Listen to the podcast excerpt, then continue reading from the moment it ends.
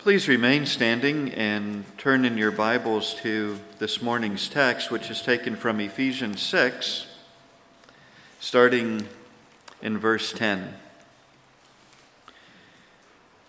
Paul's instructions to the church at Ephesus on the issue of spiritual warfare, Ephesians 6, verses 10 through 13. Finally, my brethren, be strong in the Lord and in the power of his might. Put on the whole armor of God, that you may be able to withstand, uh, I'm sorry, that you may be able to stand against the wiles of the devil. For we wrestle not against flesh and blood, but against principalities, against powers, against the rulers of the darkness of this world, against spiritual wickedness in high places. Wherefore, take unto you the whole armor of God, that ye may be able to withstand in the evil day and having done all, to stand. Please be seated.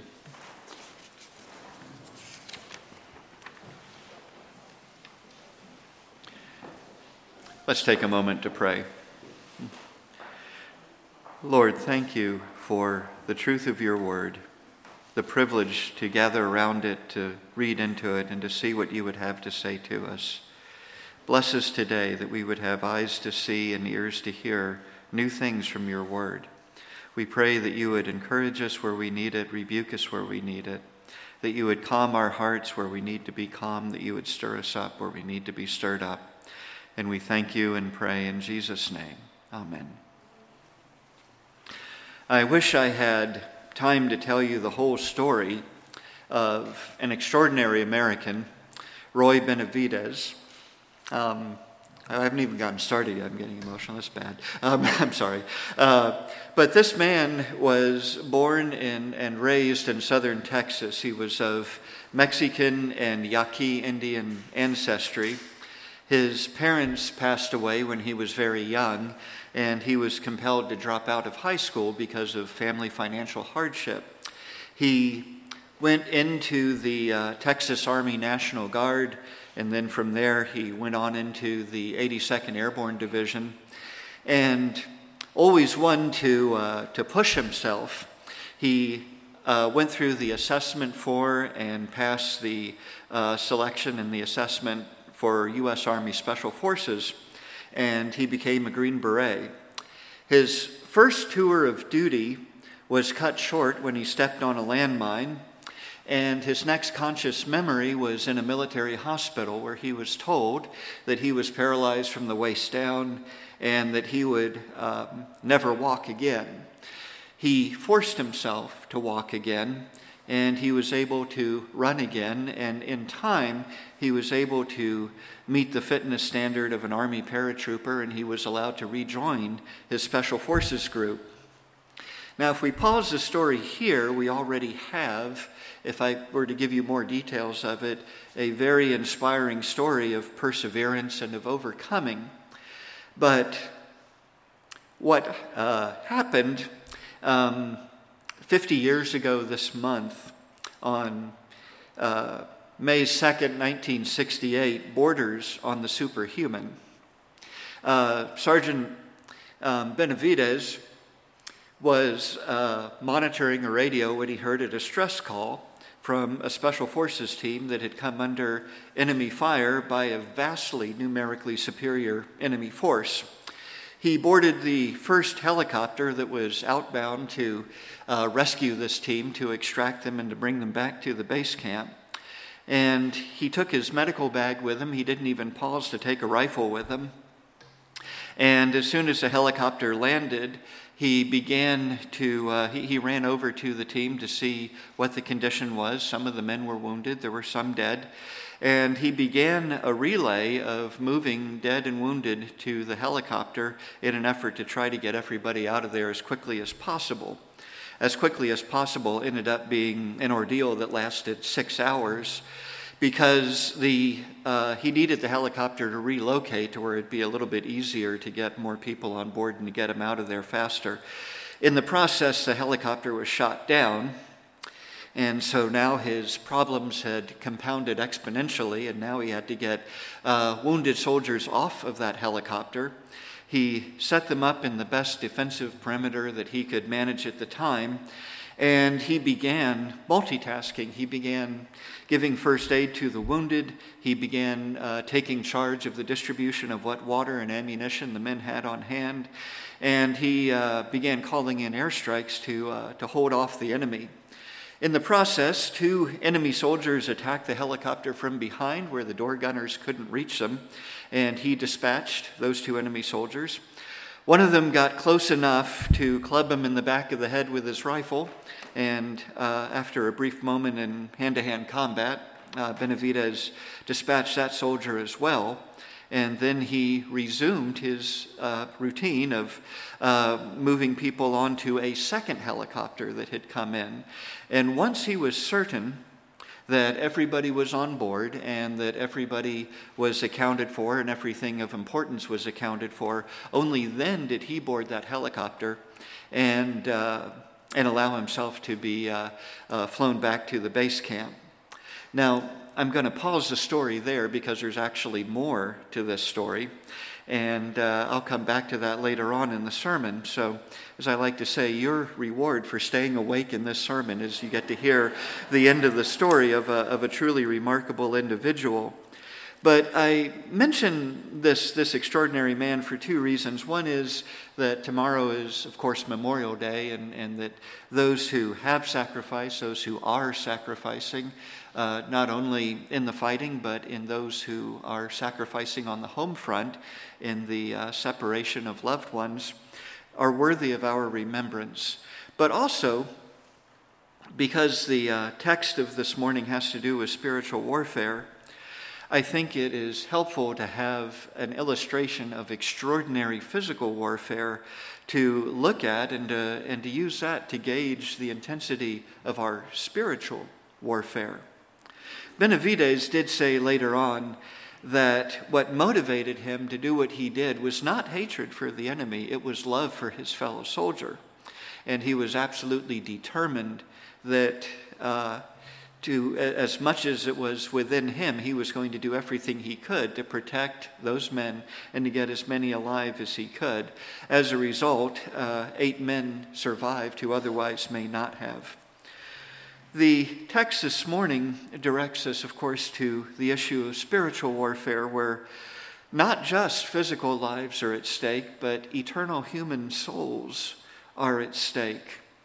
And the context of this is interesting because as you first look at the context, you're going to think, now, now Paul, have you just wandered off topic? You know, if, uh, if this was an essay being submitted in high school somewhere, uh, you might have an English teacher that would say, well, this, this part just doesn't belong with what you were saying. It does. At the end of Ephesians 5, Paul is talking about the relationship between husband and wife. At the beginning of Ephesians 6, Paul is talking about the relationship between parents and children. And just after that, he talks about the relationship between slave and master in a culture that already has slavery, a culture where the gospel is going in and is changing that culture. We would modernize that today to say uh, employee and boss.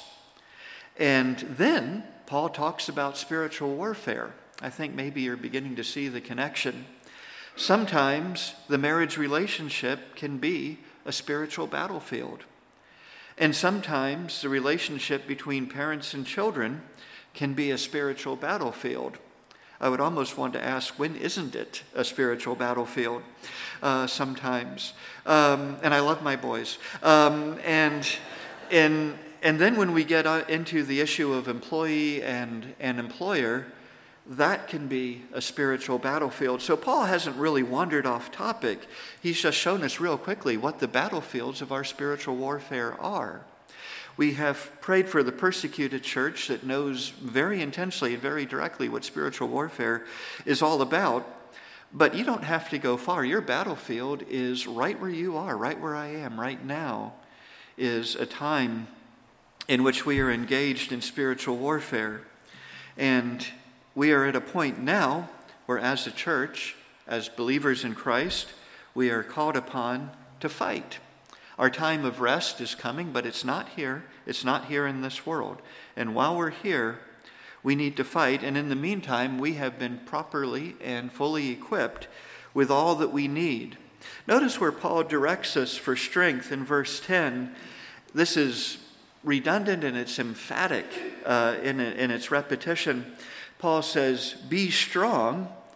And this is, this is interesting in the Greek. It, it really has the idea of be made strong in the Lord and in the power of his might. And so you see that this business of spiritual warfare has to do with being supernaturally endowed. It's not because you can pray with more intensity than another person, it's not because you pray more eloquently than another person. What makes our prayers effective is that God supernaturally endows us and works through us in, in our prayers. In verse 11, we're told to put on the whole armor. This is one word in Greek, it's two words in English, but to put on the whole armor of God. And the, the, the point is, is that no part is to be left off. So uh, just a little bit further down in verses 14 through 17, you have the, the armor of God and the, the defensive armor and the offensive weaponry involved in spiritual warfare. And Paul says, take up all of it because you need all of it. And also, it is that we might be able to stand against the wiles of the devil. Uh, some versions translate that the schemes of the devil. The Greek actually indicates the methods of the devil. It's, it's that, that Greek root word from which we get method. And so the, uh, the devil is just one of our enemies. But we also know from Scripture that we have a world that is arrayed against God. Now, it is a world that was created and called into existence by God, and it is a world that still retains some of the beauty and some of the majesty of creation, reminders of, of His, of his uh, presence, uh, reminders of His power, even uh, still in this fallen order of things. There are elements of God's beauty and His creativity that are reflected in, in different cultures around the world. But this is also a fallen world, and it is a world that at points and times and places is very, very hostile to its own creator. And then we have ourselves to deal with. You'll remember Paul in Romans chapter 7 saying, I know what to do and I don't do it. And I know what I'm not supposed to do and I do it anyway. And I think you and I find that to be a very familiar story. So we have uh, not just one enemy, but actually three. We have the enemy himself, the very name Satan means enemy. We have the world and we have our own selves to overcome. This is why we need the whole armor of God, and this is why we need to depend on the Lord's strength and on the Lord's provision. Verse 12, to summarize, makes clear that our battle is spiritual, it is not physical. So every election year, when somebody emerges in public office, uh, it may be somebody you like, it may be somebody you don't like. That person is not your enemy. That person who makes a point or a hobby or, or even a profession out of opposing the Word of God is not the enemy, uh, directly speaking. The enemy is spiritual. And these are people who are outside of Christ, who are being used, whether they know it or not, by the ultimate enemy of the gospel, Satan himself. And it is for their souls too that we pray. And then in verse 13, again, we are admonished, if we haven't learned already, that we need to take on the whole armor of God that we may be able to withstand. Now, I want to briefly touch on the verses that follow because as you look through this, we have five defensive items and one offensive item. There are times when this passage is preached on, there's a, a temptation to uh, delve deeply into the Roman soldier, the Roman soldier's training, the armor that he wore, Roman tactics, and so on. That's not what Paul is getting at. What Paul is getting at is how we're equipped for, for spiritual warfare. He talks about the sword of the Spirit. I think if he wrote this today, he would say the assault rifle of the Spirit. Uh, and I'm not trying to be humorous there. I think he would make, make a point that we have defensive weaponry, we have offensive weaponry. And as we take a look through this, notice that we have, for our protection, the truth. And then we have for our protection righteousness. We are covered in the righteousness of Christ. Verse 15 is interesting because the theme is warfare, and he says, Your feet are covered with the gospel of peace.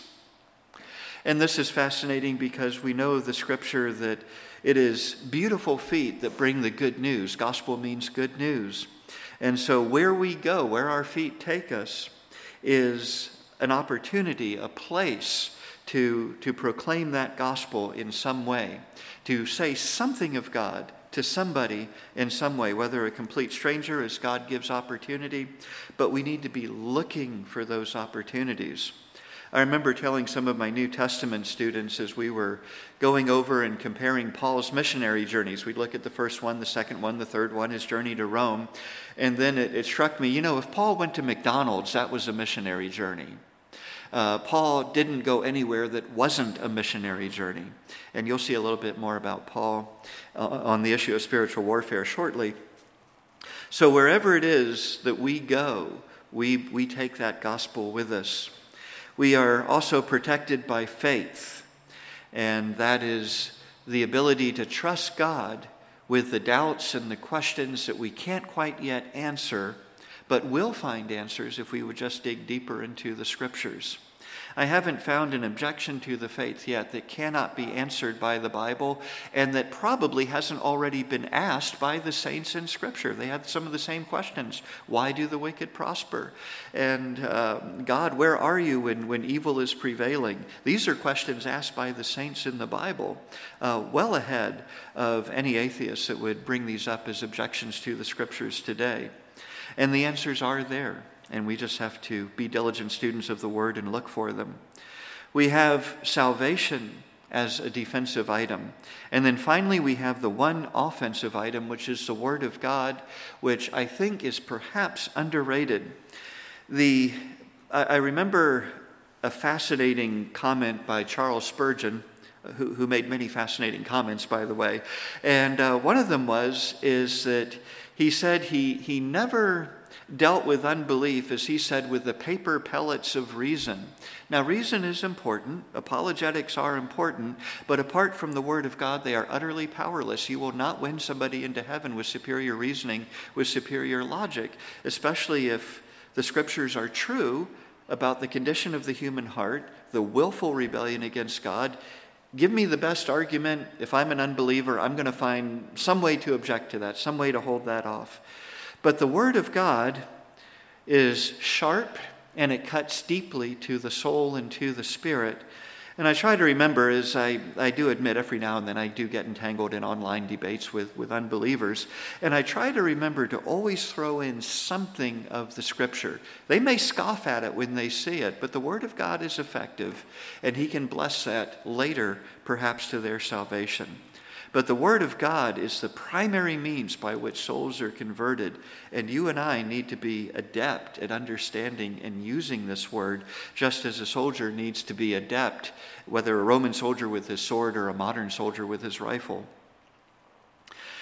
But the good news is that our victory is certain and that we have one who has gone before us and secured that victory for us.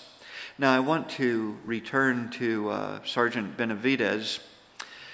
When his helicopter returned to the base camp um, with dead and wounded on board, the uh, deceased soldiers were taken off of the aircraft, and Sergeant Benavidez was taken off of the aircraft and laid next to the dead soldiers.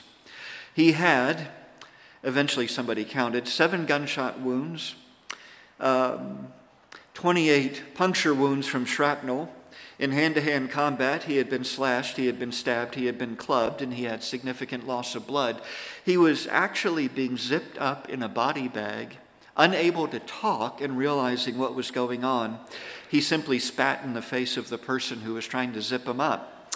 And this man uh, was startled and called for a medic, and he said, Benavidez is still alive. Get a medic over here.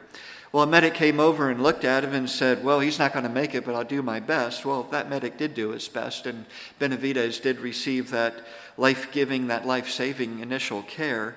And after 11 months of hospitalization, he, he often ended up in hospitals, it seems, um, he, he walked out. And uh, I wish I had time to tell you more, but eventually his action was recognized um, as worthy of uh, the Congressional Medal of Honor. And uh, years later, after the war, it was awarded to him by President Reagan. And uh, I, I, think we, you see in Benavidez someone who gave his all, came very, very close to death, about as close as you can get without actually crossing that line, um, and then came back from it more than that, we have a Savior who took the penalty of God's wrath for your sin and mine. He did die a real physical death. He was buried for three days, assuring the fact that he was definitely dead. And yet he came back from the dead. Jesus said, I lay down my life when I want to, I take it up when I want to. No one takes it from me. He's the only one that could do that. The only the only one in a human body that could lay down his life when he wanted to, take it up when he wanted to. And in the process, he has conquered sin and death. And so he tells his disciples that you will have trouble in the world. Yes, there will be warfare, there will be spiritual warfare in the world, but be of good cheer. I have overcome the world.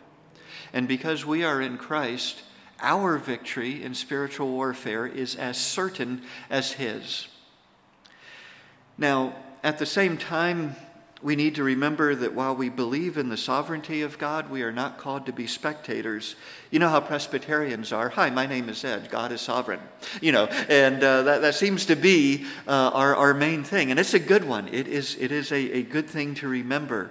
But let us not be ignorant of other passages of Scripture that inform us that we're involved in this battle. In the book of Joshua, Joshua is told, Joshua, I have given you the city of Ai. Now you go get it. In Acts chapter 18, Paul is told, Paul, I have many people in this corrupt city of Corinth, and they're going to believe in me. I'm, I'm adding a little bit here. Uh, but Paul, you need to go preach to them. And so he is calling us, saying, Yes, I am sovereign. Yes, you trust me. Yes, I am in control of everything, but I still have a work for you to do while you're here and while we are what the theologians call the church militant, the church at war. And then when we make the transition from here to heaven, we become the church triumphant. Pick up with me in Ephesians 6:18, and you'll see what. Uh, what Paul is praying for here. Paul is emphasizing after he goes through the armor of God, he says this praying always with all prayer and supplication in the Spirit, and watching thereunto with all perseverance and supplication for all saints. He is talking about laboring in prayer. Verse 19 and 20, watch carefully what's going on here.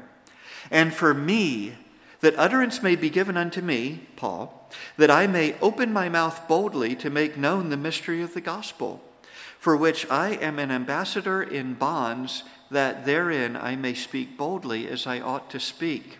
Paul is saying, I am a prisoner, I am shackled, I am scared. Will you pray for me that I, Paul, would be bold enough to minister the gospel to those around me? And so, if Paul was in need of prayer, I uh, suggest that you and I are in need of prayer too. And so, uh, again, we need to be diligent, very diligent about this business of prayer. In bringing this to a conclusion, the, uh, if, if you are not a believer, and I, I trust most of us are, if not all of us, but to the unbeliever, your spiritual warfare here is a losing warfare and it ends badly. The enemy of the faith will be cast into a lake of fire. So will his angels. So will all who follow him, knowingly or unknowingly. And your only hope is to trust in Christ. Do not trust in your own morality that you've constructed to make yourself feel good about yourself. Admit with the scriptures your need for a Savior, that you really are that bad. So am I. And you and I both are in need of a Savior. And so put your faith, put your trust in Him. For the believer, there is this in Revelation 21 4 there is the promise that God will wipe away every tear, and whatever we suffer here physically will end in triumph and will be forgotten as the new order does away with the old order, and everything is restored and made better than it was at the beginning. In the meantime, I want to just mention a man who uh, does not appear often in Scripture. In writing to the church at Colossae, Paul makes reference to a man named Epaphras, and he says that Epaphras is laboring fervently in prayer for you, members of the church in Colossae. I know that there are many here who do labor fervently in prayer. And I think, and I'm including myself in this, there are also many of us that could labor more fervently in prayer. We've been equipped, the warfare is serious, and God has called us to this work. Please pray with me. Lord, again, we just thank you for the provision that you have given us to perform the task to which you have called us. And we pray that you would stir up in us a greater desire to make that time, to put aside those distractions, the thorns of the world and the cares of the world that entangle us and ensnare us, and help us to be more diligent about seeking you, that we might see more of you. And we thank you and pray in Jesus' name. Amen.